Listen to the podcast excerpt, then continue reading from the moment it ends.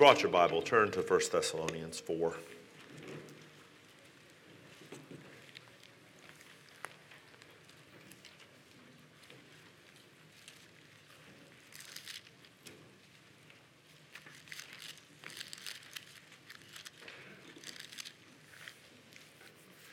One of the uh, one of the recurring patterns you see in New Testament epistle, and it's very prominent in Paul, who is the most prominent of the New Testament epistle writers. These are letters.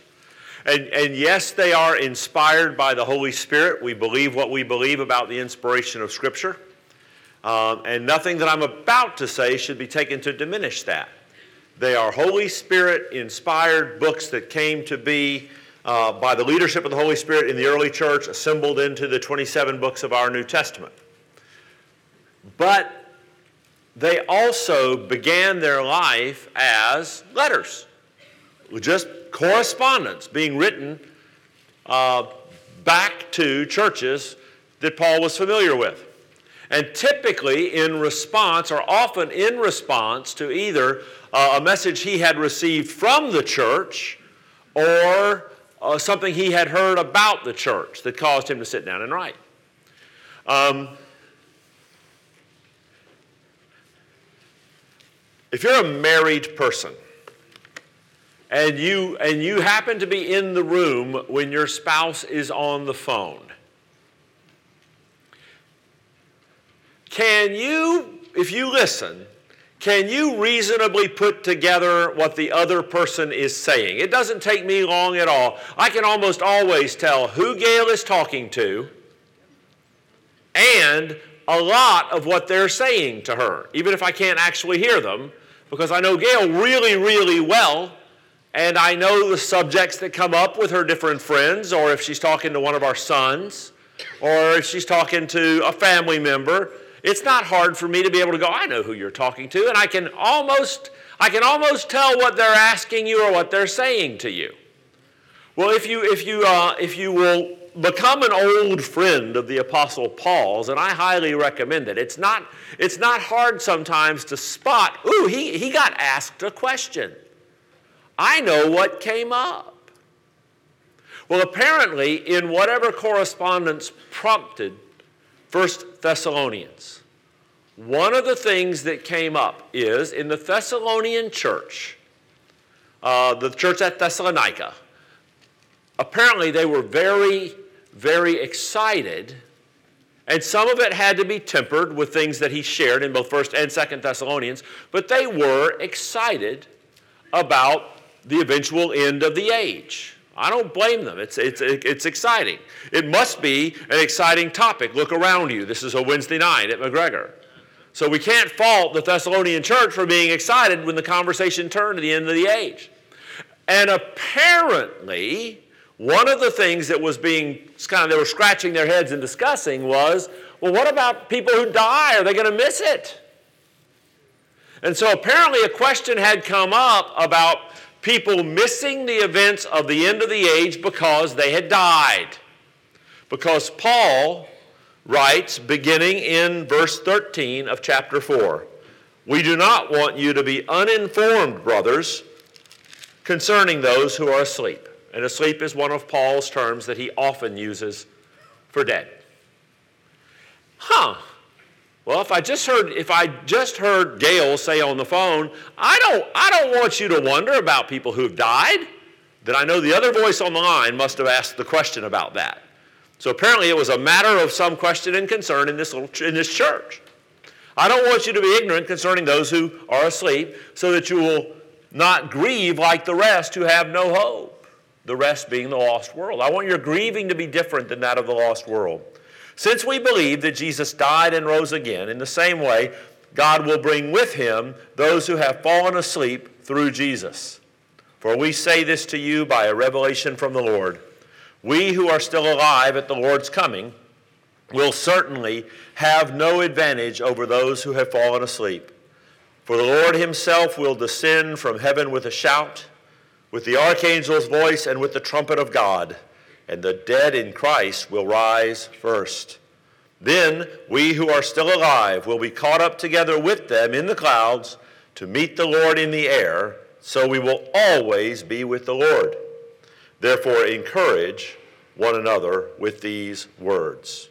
And of course, that is, that is the most fleshed out, sort of moment by moment, blow by blow account of what came to be called the rapture of the church in your New Testament. There are other passages that refer to it and allude to it, but if somebody has one opportunity to, to, to, to preach a message regarding the rapture, and they're to teach on, on what the rapture has in it, this is typically the passage they're going to go to.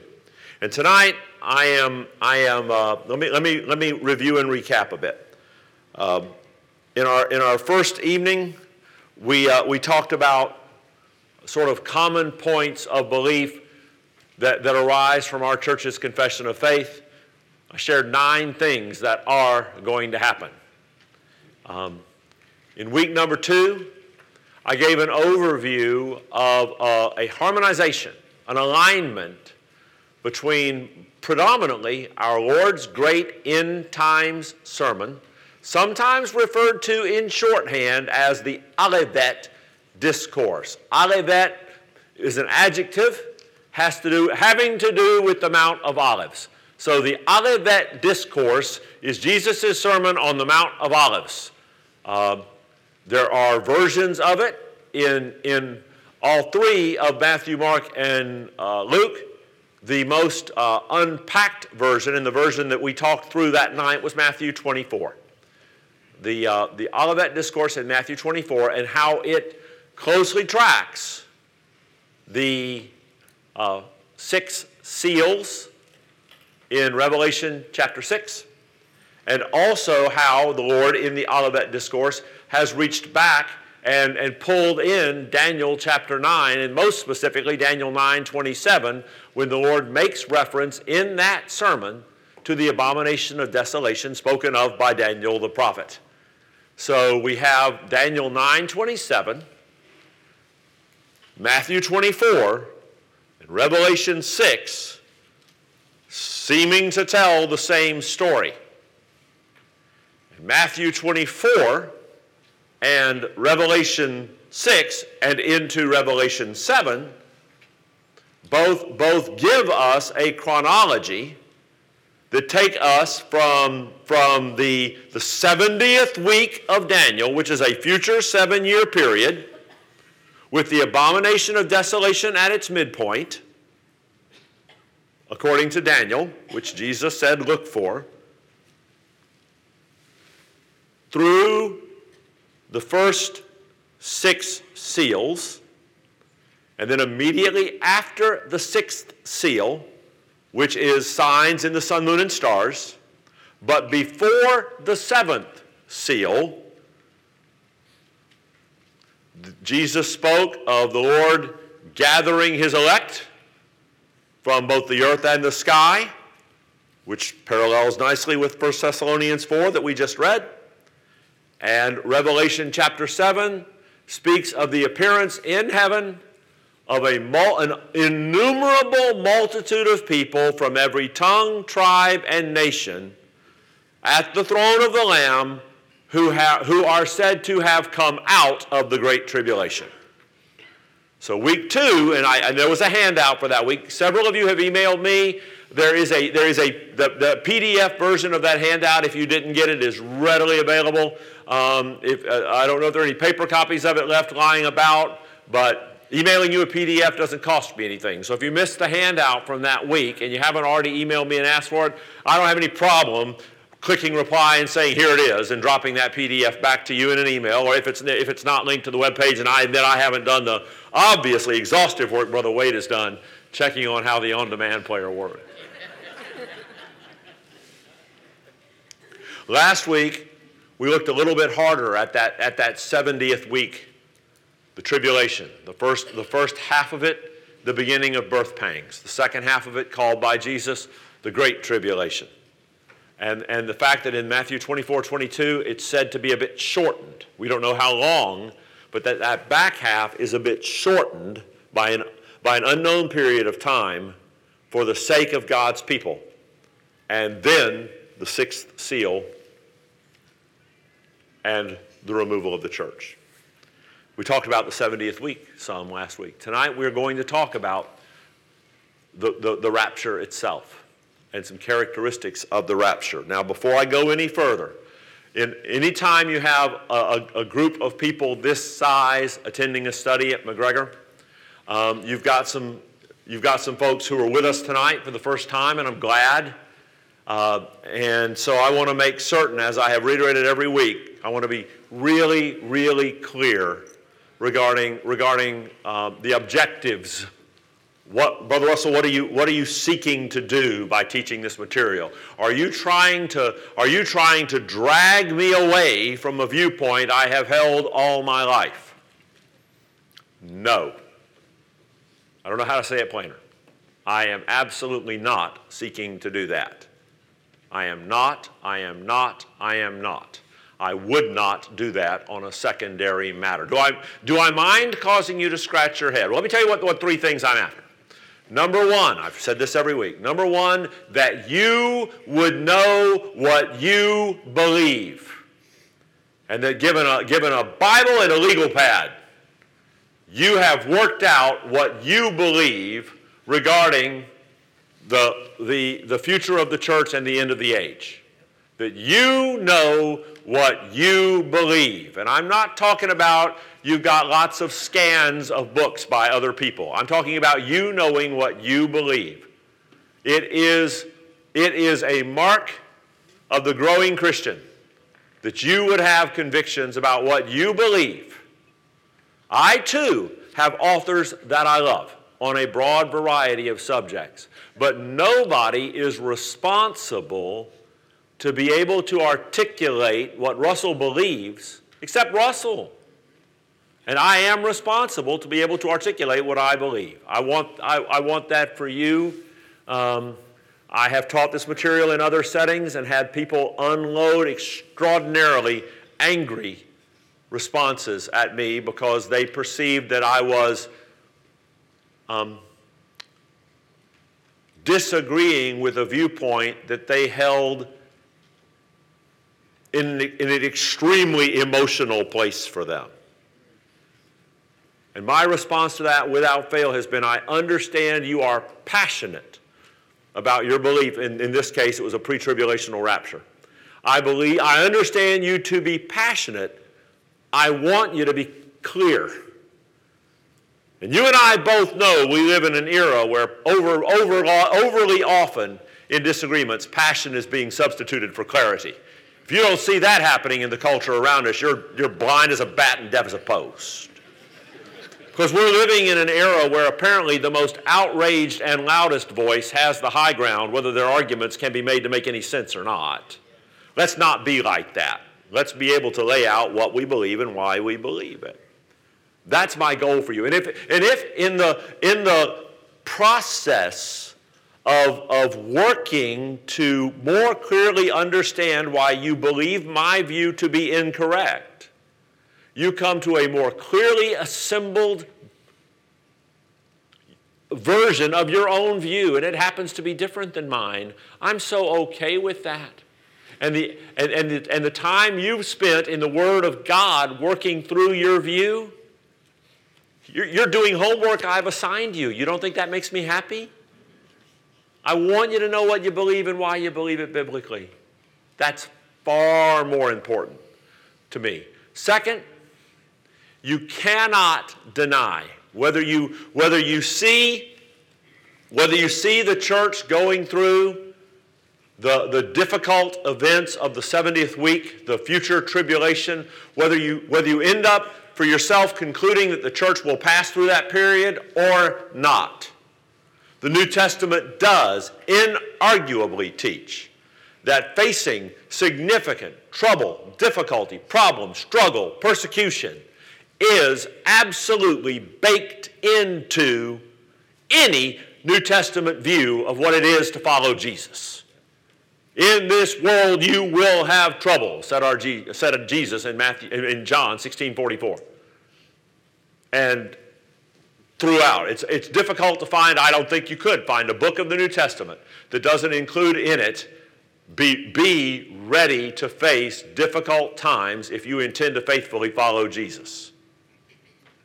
I would desire that you, that you have that in your own framework, that your Christian faith be a, be a, be a difficult times ready Christian faith. Because at the end of the age is another thousand years, and none of us are in our bodies to see it from the earth perspective.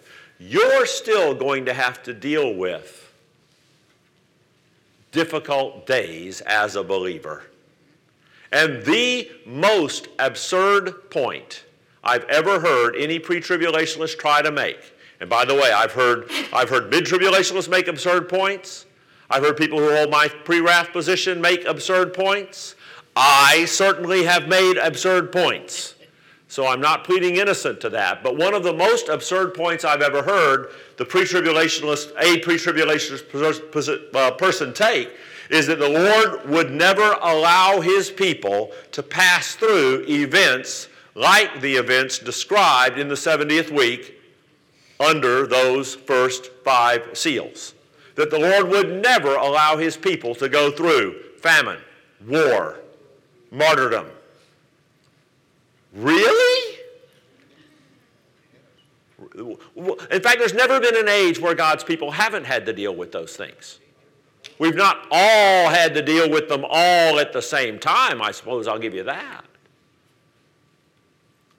Oh, that our faith would be ready for very difficult days. And I'm sorry, but you're going to face them. Now, um, and I don't have to tell you that. And then my third, my third objective.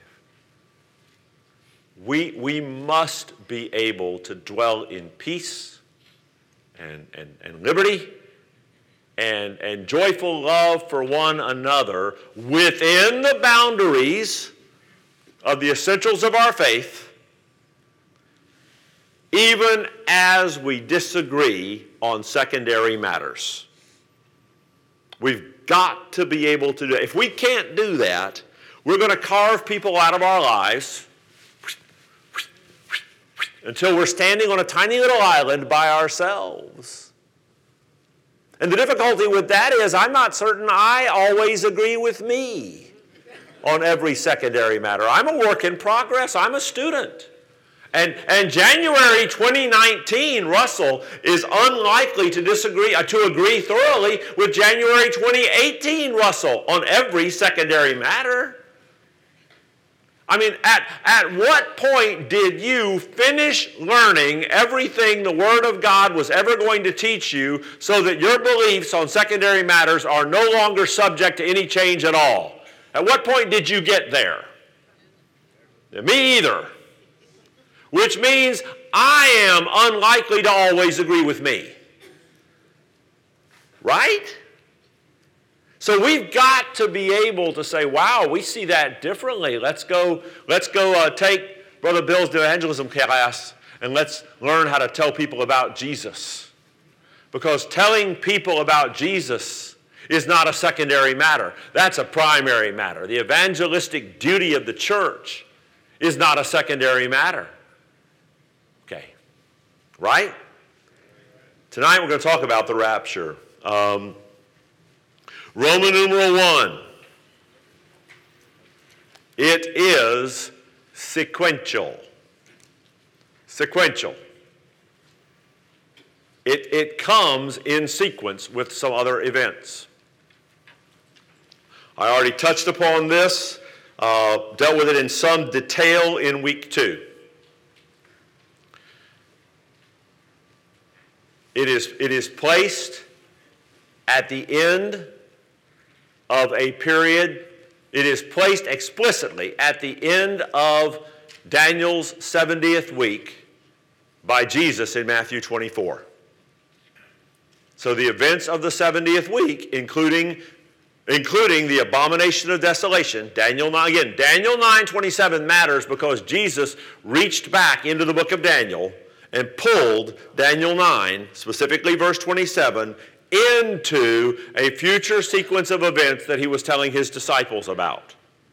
And Daniel 9:27 is where we, where we get this terminology of Daniel's 70th week, and I talked about that some last week. That, that chronology laid out by the Lord in Matthew 24, paralleled very closely by the six seals that mark the beginning of the end in the book of Revelation, culminates with the rapture. The six seals, tracking along with Matthew 24, culminate right after the sixth seal with the appearance in heaven of this innumerable multitude who are said to have come out of the Great Tribulation. It, it, it's a, a sequential series of events. It's sequential. Roman 2. It is, it is, in fact, surprising. I just read the bulk of First Thessalonians, the latter part of 1 Thessalonians chapter 4, remember that in, in, in the original, the chapter and verse breaks aren't there. The chapter and verse breaks you have in your Bible were not, Apostle, the Apostle Paul did not number his sentences with tiny little half-size font numbers. And he didn't take a breather and say, he didn't, he didn't, he wrote in sentences and paragraphs. Later, editors, being kind to you and me, imposed this framework of chapters and verses so that we'd be able to look stuff up. And that's a good thing, but it's, it's um, so don't think of the chapter break in a, in a New Testament letter as being necessarily any sort of break in subject matter or flow. Paul has just said, therefore, encourage one another with these words, this description of the rapture and the resurrection, the, the, the, the dead in Christ coming with Jesus and the dead in Christ rising.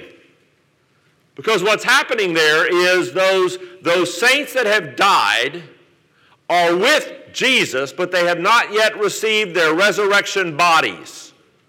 That's true of every Christian whose funeral I have ever done. They have gone to be with Jesus. They are themselves, they are with Jesus, but they have not yet received their resurrection body. That happens on the day of the rapture. So they are both coming with Jesus and rising from the grave, or from the ash heap, or from the sea, or from wherever whatever of their mortal remains is gathered. And by the way, that is, some have taken that to be an, an affirmation of traditional burial over other forms of the disposition of remains. I rather disagree. I get the, I, I, think a picture of the resurrection may be most clear in traditional burial, but, it, but I don't see a compelling biblical argument. I believe that the, the Creator who creates from nothing can recreate from anything. And when the dead in Christ rise, I think they're going to rise. Fact of the matter is, there are, I'm certain that there are um, molecules of carbon in my body today. If you take all the carbon on earth and shake it up, and, I'm certain there are mar- molecules of carbon in my body today that were once a part of a skin cell on Benjamin Franklin. So he's not going to get every bit of himself back. I've got some of him right? Just that, that but the creator's got all that figured out. Um, Therefore, comfort or encourage one another with these words. Now, about the times and the seasons, brothers, you do not need anything to be written to you. He has not changed the subject. He's, he's, we, we flip over into chapter 5, but he doesn't change the subject. For you yourselves know very well that the day of the Lord will come just like a thief in the night. Now, he was talking about the rapture a moment ago, without question. And then he says, You don't, you don't need much more from me. You already know that the day of the Lord will come as a thief in the night. By implication, and I think, I admit that it's an implication, but I think it's pretty clear, he too here is speaking of the rapture as being concurrent with the day of the Lord. He doesn't say, you, um, you, know, you, you don't we're talking about the rapture. You don't need anything further from me because you know the day of the Lord is going to come like a thief in the night. Seems to me he's linking the rapture fairly closely with the day of the Lord. Read on. That phrase, by the way, thief in the night, is used twice in the New Testament. It's used here and in 2 Peter 3:10. In both times, in the very same sentence, he's talking about the day of the Lord. If he's talking about the rapture at all, then he must also be, the, the, then it must be accepted that the rapture and the day of the Lord occur at the same time, as they do in a pre wrath rapture, as they do not in a pre tribulation rapture. I shared with you before, catching that truth that the thief in the night metaphor goes with the day of the Lord, not some earlier secret, quiet removal of the church, was the first thing I noticed that caused me to begin to scratch my head and wonder if the pre tribulationalism of my childhood and youth, in fact, held together biblically. You know that the day of the Lord will come just like a thief in the night. And when they say peace and security, then sudden destruction comes on them like labor pains on a pregnant woman. And they will not escape. That is, the day of the, day of the Lord is going to come on them when a time when they believe they have comparative peace and safety. I believe it's because they believe that they're doing a very good job wiping out all these troublesome religious extremists. I believe the they saying peace and safety uh, overlays nicely with the fifth seal the martyrdom of believers. We will be apparently seen to be quite worth killing in the uh, upheaval of the 70th week. But you, brothers, are not in the dark, so that this day should overtake you like a thief. Thief in the night has nothing to do with your expectation, believer. Did you just see what he said? Thief in the night, you're not in darkness that the day would overtake you like a thief. For you are all sons of light and sons of day. Um, we're not of the night or of darkness. So then, we must not sleep like the rest. We must stay awake and be sober. For those who sleep, sleep at night. Those who get drunk are drunk at night. But since we are of the day, we must be sober and put the armor of faith and love on our chests. Put on a helmet of the hope of salvation. We, we, uh, we need to be living in readiness for difficulties. Armor up. For God did not appoint us to wrath. And He did not. We'll talk about the wrath. Wrath is not the 70th week, wrath is not the tribulation. Wrath is the day of the Lord, and we'll see that in the book of Revelation before we're done this evening. God did not appoint us to wrath, but to obtain salvation through our Lord Jesus Christ, who died for us, so that whether we are awake or asleep, very much a shout out back to chapter 4, where he dealt with those two categories in the rapture. We will live together with him. Therefore, encourage one another and build each other up, as you are already doing. It's going to be very surprising to unbelievers when the cosmic signs of the sixth seal appear in heaven and the Christians disappear from the earth. But it will not be an out of nowhere surprise to believers. We are not in darkness that that day should overtake us as a thief. Um, Second Peter, the other, the other place where the specific word picture of thief in the night is used with, with, with exactly those words.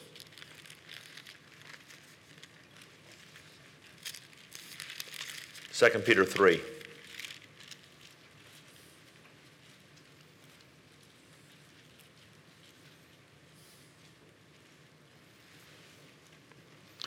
From the start of the from the start of the chapter down through verse 7 he basically says to expect scoffers to not take seriously that God is taking human history in a direction. Expect scoffers who say that no, everything has kind of always existed just like it is right now. Um, verse 8 Dear friends, don't let this one thing escape you. With the Lord, one day is like a thousand years, and a thousand years like a day. The Lord does not delay his promise, that is the promise of his return, as some understand delay, but is patient with you, not wanting any to perish, but all to come to repentance. But the day of the Lord will come like a thief. The day of the Lord will come like a thief. And on that day, what day? The day that's coming like a thief. The heavens will pass away with a loud noise the elements will burn and be dissolved, and the earth and the works on it will be disclosed. That day that's coming as a thief is not some silent, secret disappearance. It is a cataclysmic day when viewed from the earth's perspective that is coming like a thief. Since all these things are to be destroyed in this way, it is clear what sort of people you should be in holy conduct and godliness. This would be a great place for him to say as you wait to vanish from the earth before any of this matters. It'd be a great place for him to say that. As you wait for and earnestly desire the coming of the day of God because of which the heavens will be on fire and dissolved, and the elements will melt with the heat. Based on this promise, we wait for new heavens and a new earth where righteousness will dwell. It is surprising to the lost world. It is anticipated joyfully by believers. Roman numeral 3. It is sudden. It is sudden. When, when the signs appear in the sky, the six seals signs, then Matthew 24, 27 says that, that the, Lord's, the Lord's appearing will be like a lightning flash. 1 Thessalonians 5 3 describes it as the sudden onset of labor pains. 1 Corinthians 15 52 describes it as a moment, the twinkling of an eye. I've heard all kinds of. You hear, you hear stories, preachers tell stories, and I'm one of them. Um, and I don't know if they're reading each other's blogs or, or just listening to each other's sermons. It's, it's like um, one of my favorites down the years has been the, the uh, oh boy, I'm about to lose some of you who have tracked with me through this entire study. the Needle's Eye Gate. Take a chance. Yeah. I'm not going to ask for a show of hands. When Jesus said, and we talked, we dealt with this on because this came up in Luke. We dealt with this on a Sunday morning here. When Jesus told the folks that it was like that a rich person getting saved was like a camel passing through the eye of a needle. And his disciples responded, Who then can be saved? Because his disciples knew Jesus was describing a frank impossibility. What Jesus was saying is, you can, if you're rich and you get saved, it's like threading a needle by walking a camel through it. Oh. And his disciples knew he was discussing an impossibility. Read it in context. But I have heard down the years numerous nice guys say, well, you know, there was this gate in Jerusalem called the Needle's Eye Gate. I'm even told that there was once a guide in Jerusalem who would point it out. And a camel could go through that gate, but ready, ready, ready for this? He had to get on his knees and drop his baggage.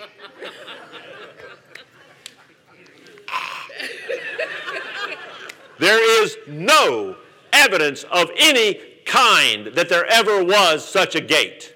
Some preacher somewhere in his study with a legal pad came up with a turn of phrase never bothered to research it, got it out there into the speaker's universe. It got started getting repeated. It took on a life of its own, and somebody will preach that passage that way this Sunday somewhere. All right? I have heard 1 Corinthians 15 52, the twinkling of an eye, that scientists have determined that the twinkling of an eye is actually 0.00073 nanosecond. Oh, please! You know what a twinkling of an eye is? It's real quick. It's real quick. And when the Lord Himself descends from heaven with a shout, with the voice of the archangel and the trump of God, and the dead in Christ rise first, and then we who are alive and remain go to meet the Lord in the air, that's going to happen real quick. It's going to happen real quick. So it, it, is, it is sudden. Roman numeral, wow, Roman numeral 4. It is soon. It is soon. However, it has been soon for nearly 2,000 years. Now,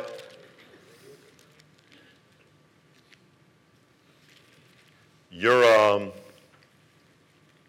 you're interested in end time study, and you're a grown up, or at least close to being one, depending on, I think there might be some young people here, but, but you're, you're a thinking person, and, and, and you've been paying attention. So you, you, you will by now have concluded, probably, that, that a pre wrath view of the timing of the rapture, which view I hold, is not compatible with imminence, the belief that the Lord, that the rapture of the church could occur today.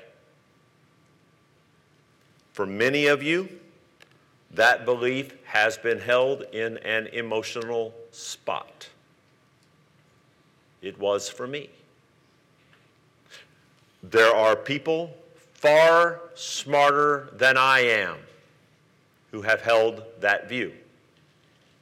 There are people I greatly admire who hold that view.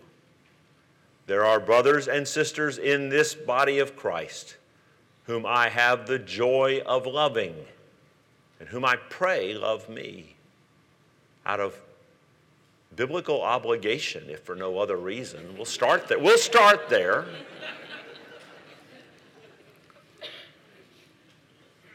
Um,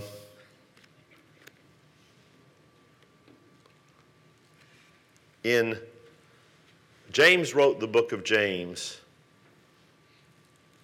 in about well, prior to AD 50. The book of James is the first book written in the New Testament. It's not the first to occur, the Gospels occur first. James, who wrote the book of James, is James, the half brother of Jesus. He didn't even come to be a believer until, until after the resurrection. I used to wonder about that. The how, how is it that the, that the siblings that grew up with Jesus weren't believers themselves until after the resurrection? But I, I, I, I think I absolutely understand it. Raise your hand if you, and if, and if the person is in the room, be nice. Raise your hand if you were raised in the shadow of an overperforming older sibling. My hand will go up first. My big brother Van never bent a curfew, let alone broke one, kept his room immaculately neat, graduated valedictorian of his high school class. I'm two years younger than him, and none of that is true of me. surprise, surprise. All my childhood and youth. And I have great parents who love my big brother Van and who love me.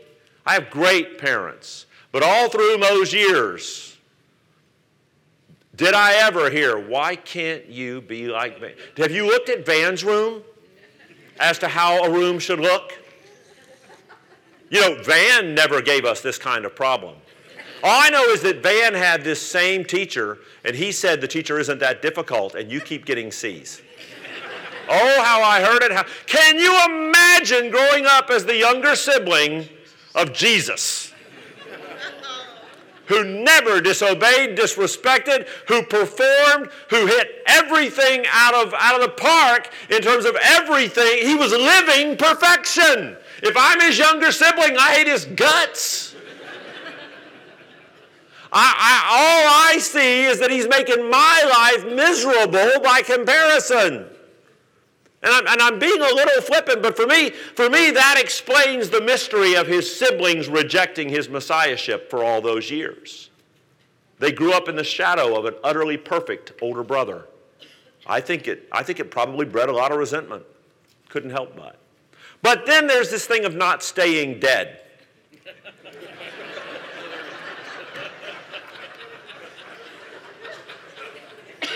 And you know, you can do all the subtle and complicated apologetics you want to, and I'm glad, I'm glad for opportunities for members of this body of Christ to learn basic apologetics in com- so that you're ready for conversations with the lost world. But when it's all said and done, he did not stay dead, and you've got to reckon with that.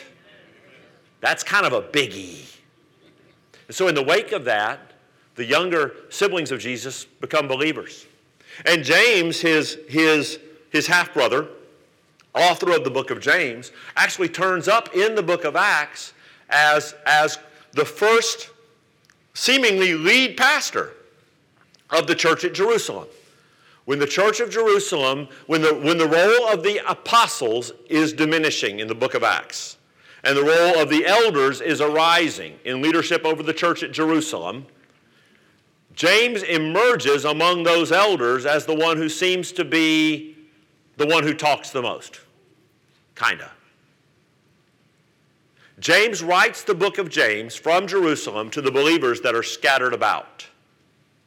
And in James, there's a long section about the relationship between the gospel of grace and, and the works of the Jewish law.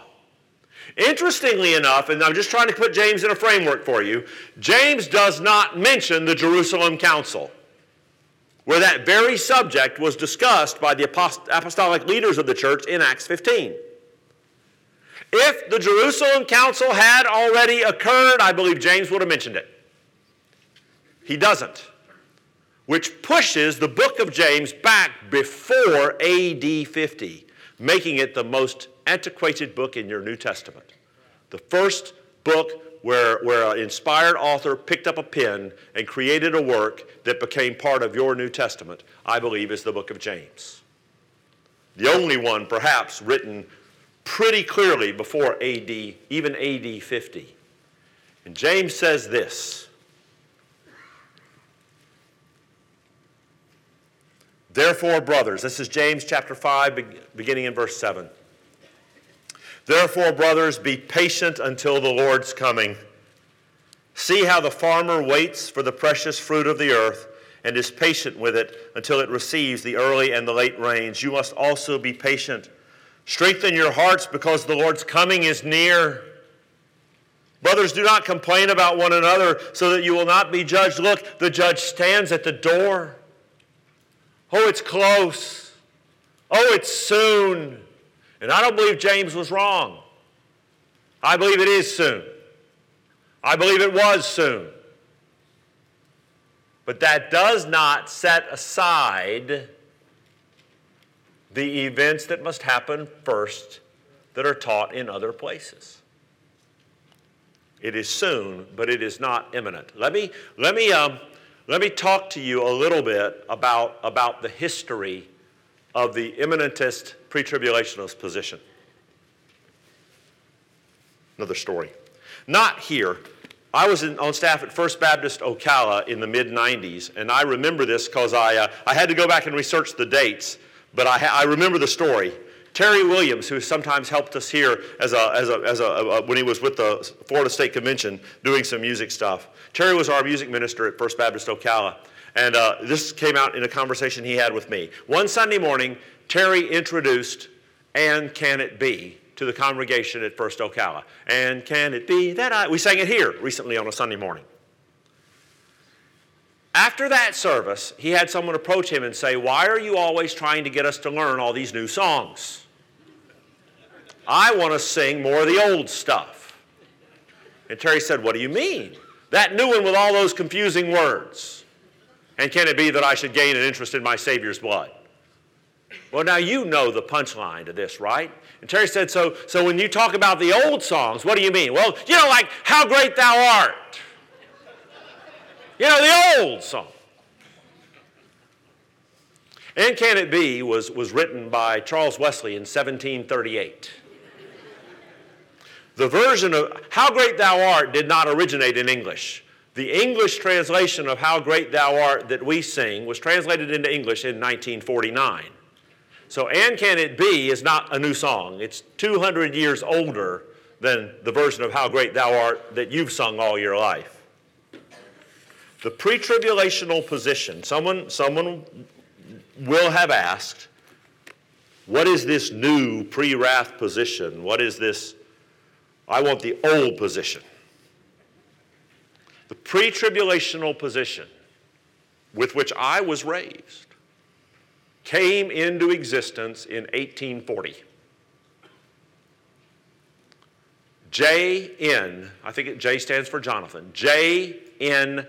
Darby, D A R B Y. You've got a search engine, you can check me on this.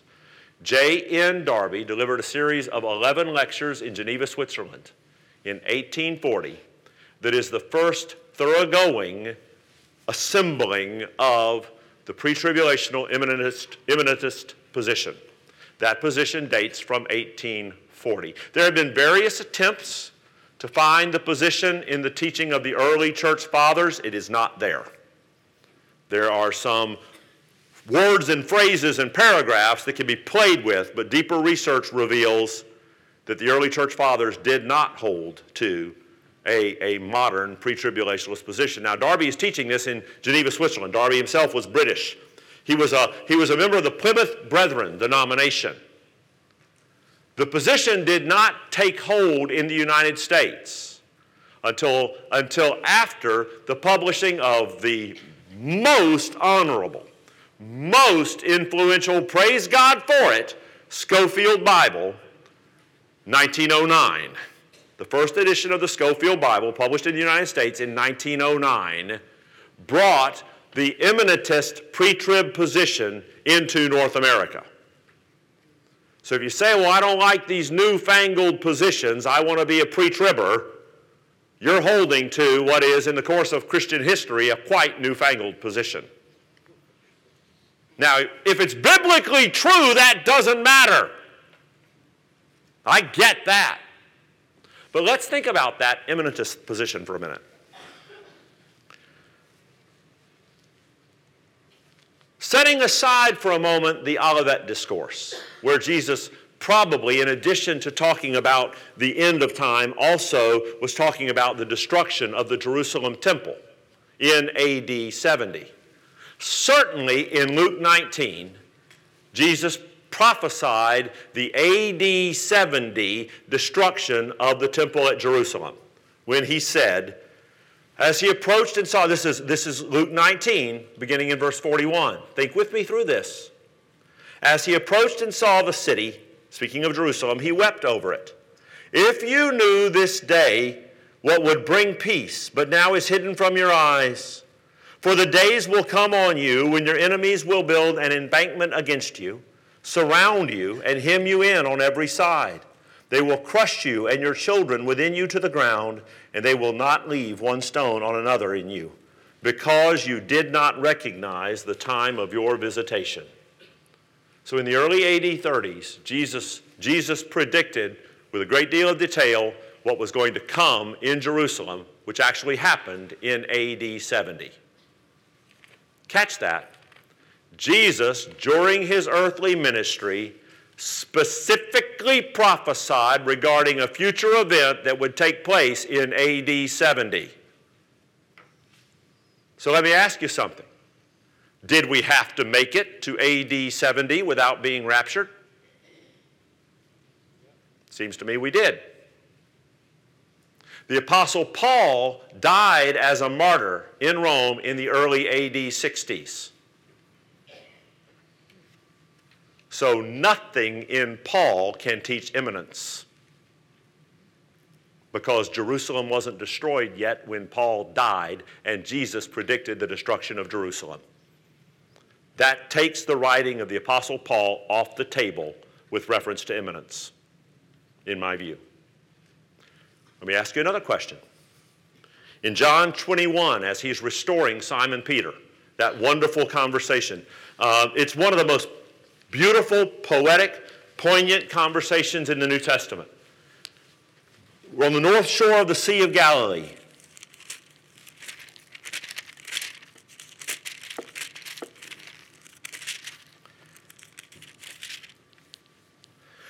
When they had eaten breakfast, this is the resurrected Christ. Jesus asked Simon Peter, Simon, son of John, do you love me more than these? Yes, Lord, Peter said to him, You know that I love you. Then feed my lambs, he told him. A second time he asked him, Simon, son of John, do you love me? Yes, Lord, he said to him, You know that I love you. Shepherd my sheep, he told him. He asked him a third time, and you know the answer to this. Why did Jesus ask him the question three times? Because he denied him three times. You don't think Simon Peter's going one, two, three during this conversation? Of course he is. Simon, son of John, do you love me? And Peter was grieved that he asked him the third time. I think that's the moment when Peter said, Oh, we're going three against three here. I get to make three affirmations where not that long ago I made three denials. Lord, you know everything and you know that I love you. Feed my sheep, Jesus said. I assure you, when you were young, you would tie your belt and walk wherever you wanted. But when you grow old, you will stretch out your hands, and someone else will tie you and carry you where you don't want to go. Simon Peter, there is a future for you in which you grow old and die quite terribly. Does Simon Peter have to grow old and die quite terribly in light of that prophecy? Of course he does. So during those years, it was certainly not the case that you had an imminent rapture. Not until Simon Peter's had time to grow old, however long that is. You've got to get past the destruction of the temple in AD 70, which takes the Apostle Paul off the table. You have to have, oh, and, and, to which one would say, okay, okay, it's not imminent at the very beginning, but it comes to be imminent. Oh man, do I agree! It comes to be imminent right after the sixth seal. Nothing that I can find, and if you disagree with me, again, please do not, as I passionately hold the point of view that I hold, please don't forget what I spent 15 minutes explaining at the beginning that you and I don't have to tear each other's throats out if we disagree. I spent a significant period of time, and I have returned to it again and again, looking for a passage in the New Testament that speaks to the chronology, not an offhand turn of phrase, but something that speaks to the order and chronology of future events that puts an imminent rapture next. I can't find it. What I do find is the Olivet Discourse, an end times message by the Savior that puts the rapture after the tribulation. What I do find are the events of the seals, those six seals, and that multitude appearing in heaven in a way that aligns exactly with what our Lord taught on his end times message. I find descriptions. You say, well, well, I, I doesn't Titus 3 call, call the, the rapture our blessed hope? And how can it be our blessed hope if we have to pass through something else before it comes? Oh, come on. I hope I have a great Christmas this next year. I am very hopeful about Christmas 2019. Did I just say that Thanksgiving's not going to happen? Did I just rule out the 4th of July? I can have a great deal of hope regarding Christmas 2019 while at the same time being quite clear that there's some stuff that's going to happen first.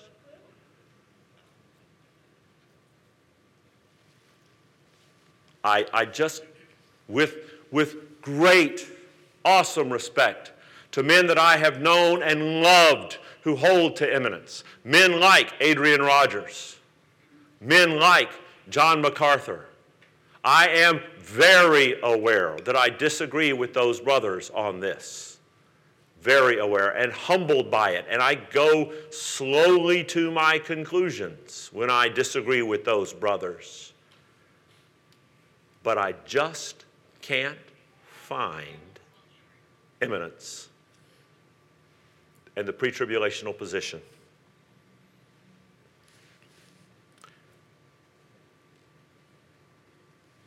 in a passage that does, outside of the Olivet Discourse and outside of the seals.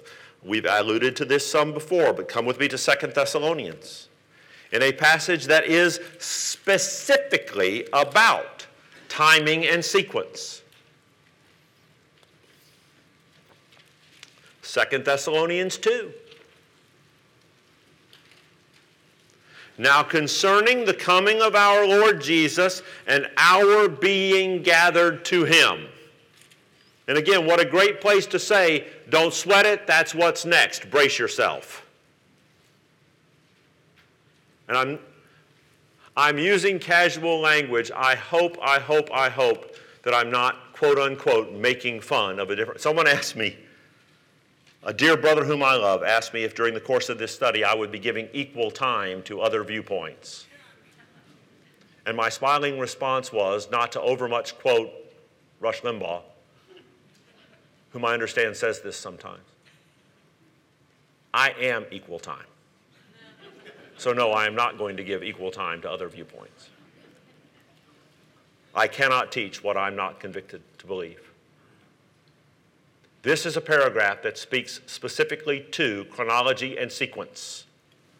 Now, concerning the coming of our Lord Jesus and our being gathered to him, we ask you, brothers, not to be easily upset in mind or trouble, either by spirit or by uh, a message or by a letter as if from us, alleging that the day of the Lord has come. Now, see what he just did? He just put the coming of the Lord and our gathering to him in one package at the day of the Lord. That just happened in this text, but read on. Remember, what is in view is the coming of the Lord and our gathering to him. Don't let anyone deceive you in any way, for that day will not come unless the apostasy comes first and the man of lawlessness is revealed, the son of destruction, who opposes and exalts himself above every so called God or object of worship, so that he sits in God's sanctuary, publicizing that he himself is God. Paul just said, Oh, how often have I heard or read someone say, that the Bible doesn't say there's anything that has to happen before the church is gathered to her Lord in the rapture. I really, really beg to differ. In fact, I think that's what this paragraph just said in a pretty simple way. There's nothing, there's nothing mysterious or elaborate. It's very plain language. That day won't come until there comes a season of apostasy, and that is false believers falling away in droves. Martyrdom will do that for us in the fifth seal. And the man of sin is revealed and exalts himself above God, sitting in the temple claiming to be God. That's the abomination of desolation. Yeah, there's something that comes first. It is soon. Even so, Lord Jesus, quickly come is a prayer that makes sense. And you say to yourself, well, we might have, wait a minute, I don't, I don't, I don't want to face that. I don't want to face the possibility of, of famine and war. I certainly don't want to face, you know what I don't want to face? I don't want to face colon cancer. I don't want to face degenerative heart disease. I don't want to face dementia.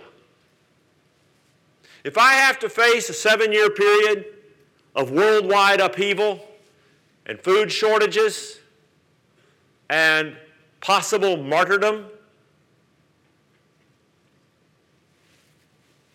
Can I tell you, I don't find that any scarier than any number of other ways my life might end.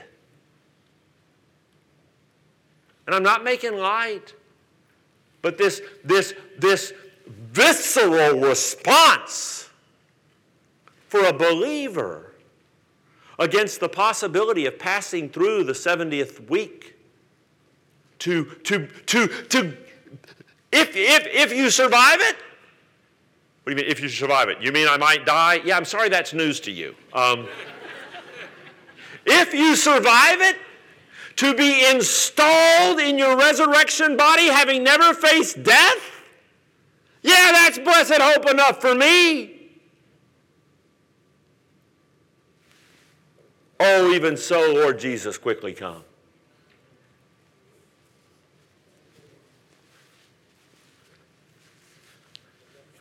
Finally, it is sparing. S P A R I N G. It spares the believer from the wrath of God. The 70th week, the tribulation period, is not a season of the wrath of God. Uh, 1 Thessalonians chapter 1, verses 9 and 10.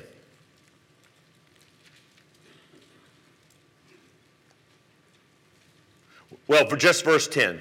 I'm jumping in in the middle of a sentence for the sake of time.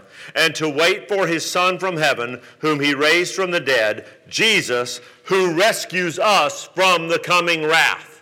The rapture will spare us the wrath of God. 1 Thessalonians uh, chapter 5, um, verse, verse 9 God did not appoint us to wrath, but to obtain salvation through our Lord Jesus Christ. In the book of Revelation,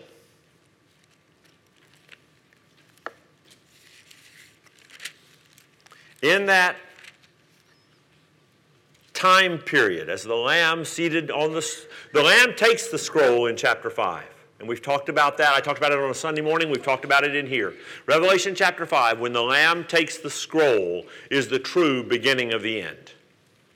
When, when heaven is surveyed and only one who is found worthy to put himself forward as the Lord and Master of the consummation of history, that's the narrative of Revelation 5, when the Lamb is found worthy to take the scroll in hand and unseal the seven seals, thus putting in motion the end of the age. And only Jesus, only Jesus, because of what he has done as God the Son, can take that scroll. And then he begins to pop those seals. And that is the events of chapter 6, which align with the events of the 70th week from Matthew 24 and Daniel 9. When he gets to the sixth seal, after the martyrdom and the wars and the food shortages and the other things, then I saw him open the sixth seal. I'm in Revelation 6:12. And a violent earthquake occurred and the sun turned black like sackcloth made of goat hair, and the entire moon became like blood. The stars of heaven fell to the earth as a fig tree drops its unripe figs when shaken by a high wind. The sky separated like a scroll being rolled up, and every mountain and island was moved from its place. And then the kings of the earth, the nobles, the military commanders, remember this day has come on them like a thief. These, these leaders on the earth, the rich, the powerful, and every slave and free person hid in the caves and among the rocks of the mountains. And they said to the mountains and to the rocks, Fall on us and hide us from the face of the one seated on the throne and from the wrath of the Lamb, because the great day of their wrath has come. Those two occurrences of the word wrath right there, that's the first time in the book of Revelation the word wrath occurs. Nothing prior to that point is described by the book of Revelation as being the wrath of God. The wrath of God in the New Testament is used in two connections eternity in hell and the day of the Lord. The day of the Lord, signaled by the sixth seal. Next week, we'll talk about the day of the Lord. It is, it is in the book of Revelation. It is, it is the trumpet and bowl judgments that are set in motion by the opening of the seventh seal after an innumerable multitude appear in heaven, right after the sixth seal, an innumerable multitude appears in heaven coming out of the great tribulation. My pre trib friends say those are the tribulation saints. my, my, my much respected, who sold more books than I'll ever, this dude has sold more books than I'll ever get around to reading. Tim LaHaye would say that they are the tribulation saints. Problem is, there's just too many of them. You can't count them. And they come from every tongue, tribe, and nation, and they come out of the great tribulation, Revelation chapter 7, beginning in verse 9. Then in chapter 8, the day of the Lord begins in earnest with the opening of the seventh seal, which triggers the trumpet and bowl judgments and have been labeled now as the day of the wrath of God upon the earth. And they're horrific. They're what we miss because of the rapture of the church. Let me pray and we'll be done.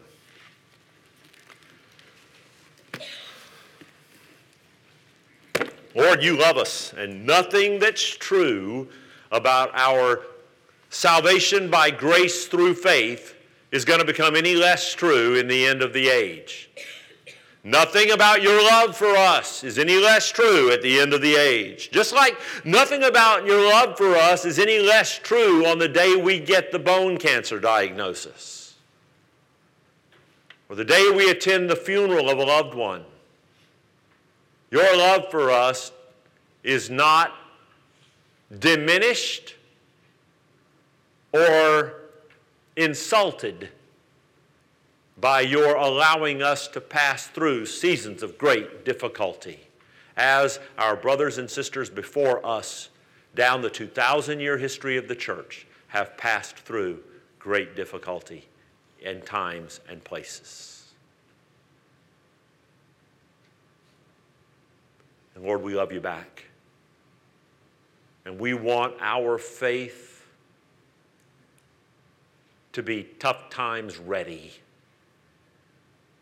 We want to be able to stand firm in what we believe, even if doing so costs us our lives. You said that if anyone would follow you, they've got to take up a cross and follow you. And the cross is the instrument of a terrible death. Perhaps for most of us, you meant that metaphorically, but for some, you have meant it literally. May we be worthy of that moment, should that moment come to us. Hmm. And Lord, I'm not asking for that. um, there are lots of ways my life on earth could end that I'd prefer to either martyrdom or a long, slow, terrible, degenerative disease. But you've already written my story, and you are trustworthy with it, as you are with that of every believer in the room.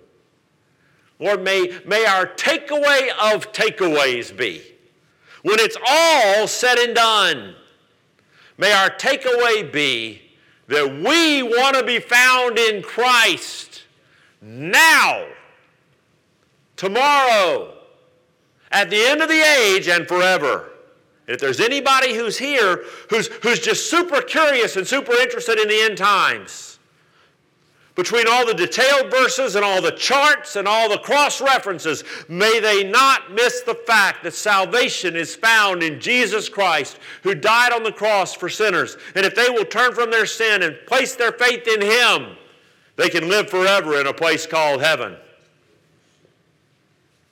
Now, Lord, we, we are the church in here gathered tonight. May we go out and effectively be the church scattered in the days ahead till we regather here on the Lord's day. In Jesus' name I pray. Amen. Good night.